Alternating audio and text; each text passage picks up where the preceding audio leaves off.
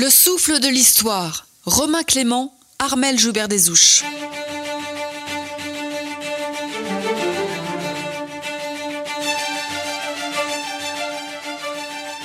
Jean Moulin et le général de l'Estrin sont arrêtés, tout comme le maire de Grenoble. Des membres de la famille Huillier et des réseaux de Villard de Lans sont faits prisonniers. Yves Farge et Pierre Dalloz se savent menacés. Ils quittent la région.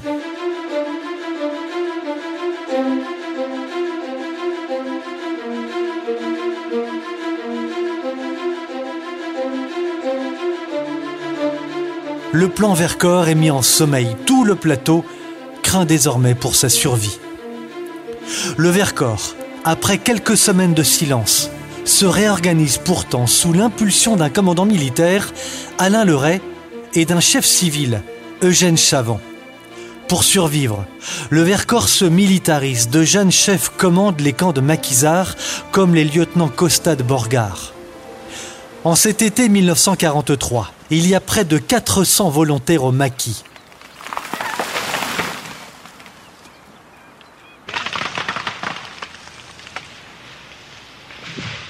Ils se tiennent prêts à enclencher le plan montagnard et à entrer en action dès qu'un débarquement allié aura lieu dans le sud de la France. Tenir quelques jours en bastion avancé, le temps de permettre à des effectifs aéroportés de s'y consolider, puis lancer l'action libératrice en tache d'huile autour du Vercors.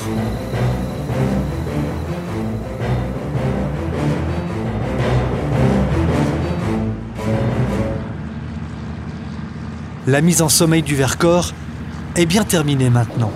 Un premier parachutage massif est d'ailleurs organisé par Londres le 13 novembre 1943.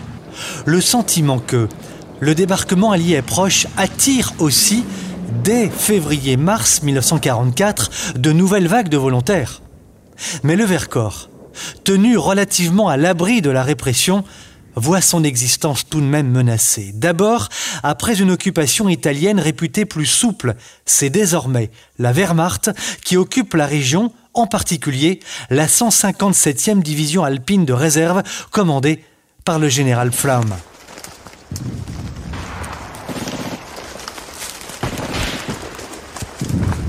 En janvier 44, des combats éclatent au Grand Boulet. Plusieurs automitrailleuses allemandes affrontent les maquisards qui doivent prendre la fuite. Quelques jours plus tard, le 18 mars 44, les Allemands détruisent le PC, tuant six maquisards. En ce printemps 1944, un vent mauvais souffle sur le Vercors, fragilisé par cette série d'accrochages. La forteresse a montré ses limites. Pourtant, des parachutages de 70 et 75 conteneurs ont lieu à Vassieux, laissant penser que Londres mise toujours sur le Vercors et sur son fameux plan montagnard.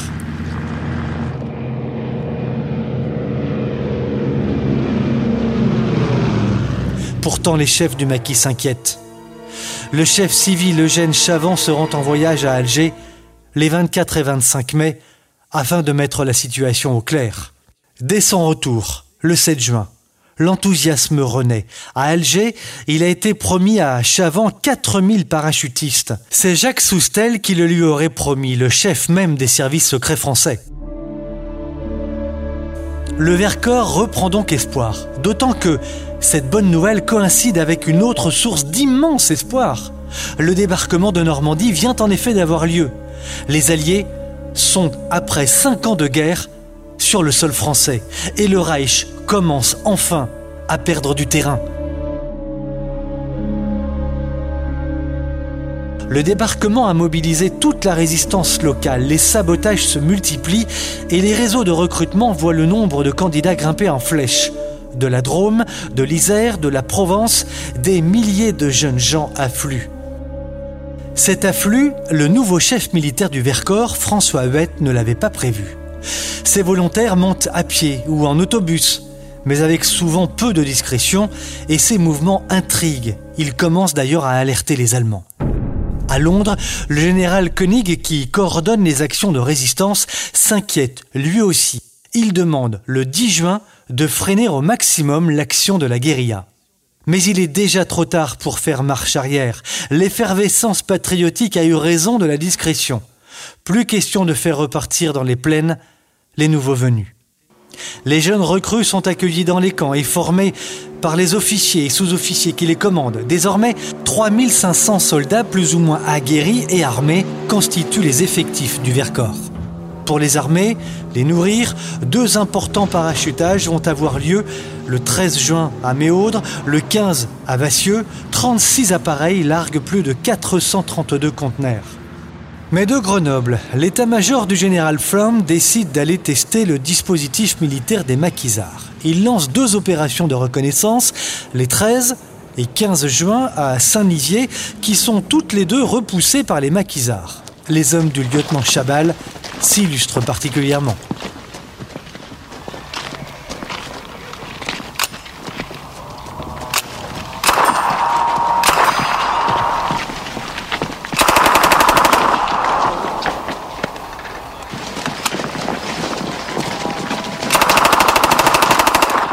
Après ces accrochages, une période de répit, un îlot de liberté unique, mais provisoire.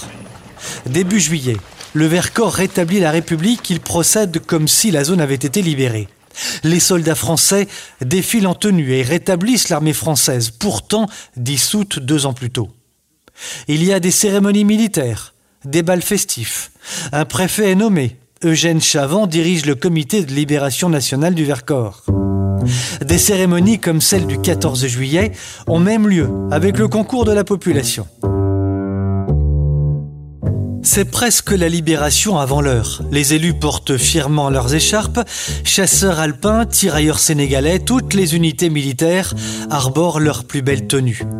L'euphorie est à son sommet lorsqu'a lieu à Vassieux un nouveau parachutage massif. 72 avions vont larguer 864 conteneurs. On trouve dedans des armes, grenades, explosifs et même du chocolat. Pourtant, ce souffle de liberté va brutalement s'arrêter.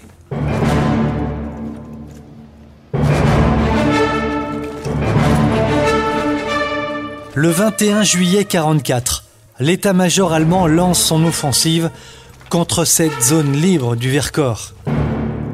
Cette opération porte un nom de code, Bettina. Elle est décidée le 8 juillet. Elle va devenir l'un des symboles de la répression, de la barbarie, dont le Reich fut capable.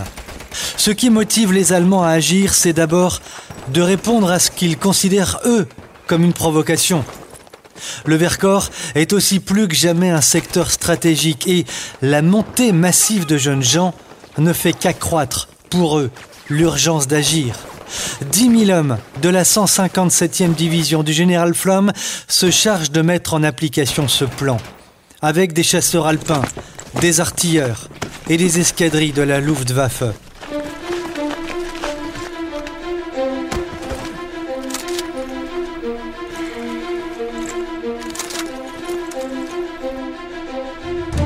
D'autres groupes sont chargés de verrouiller en contrebas les accès au plateau. Les panzers du Kampfgruppe Zabel sont chargés de tenir la région de Die. Enfin, un assaut aéroporté est planifié. 200 hommes vont atterrir à Vassieux à bord de planeurs. Il s'agit d'un commando spécial appartenant à la Luftwaffe.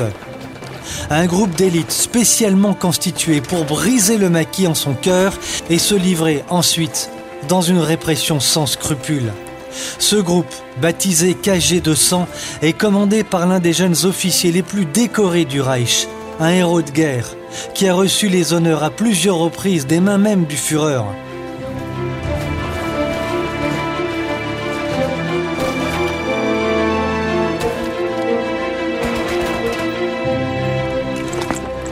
Le 14 juillet, alors que le Vercors célèbre sa liberté, le commandant Friedrich Schäfer et ses hommes arrivent à Lyon, dans le plus grand secret.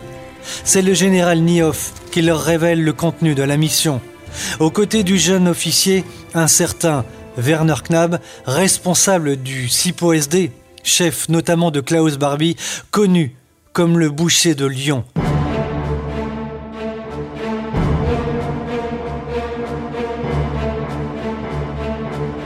Werner Knapp prendra place lui aussi avec ce commando très spécial à bord des planeurs.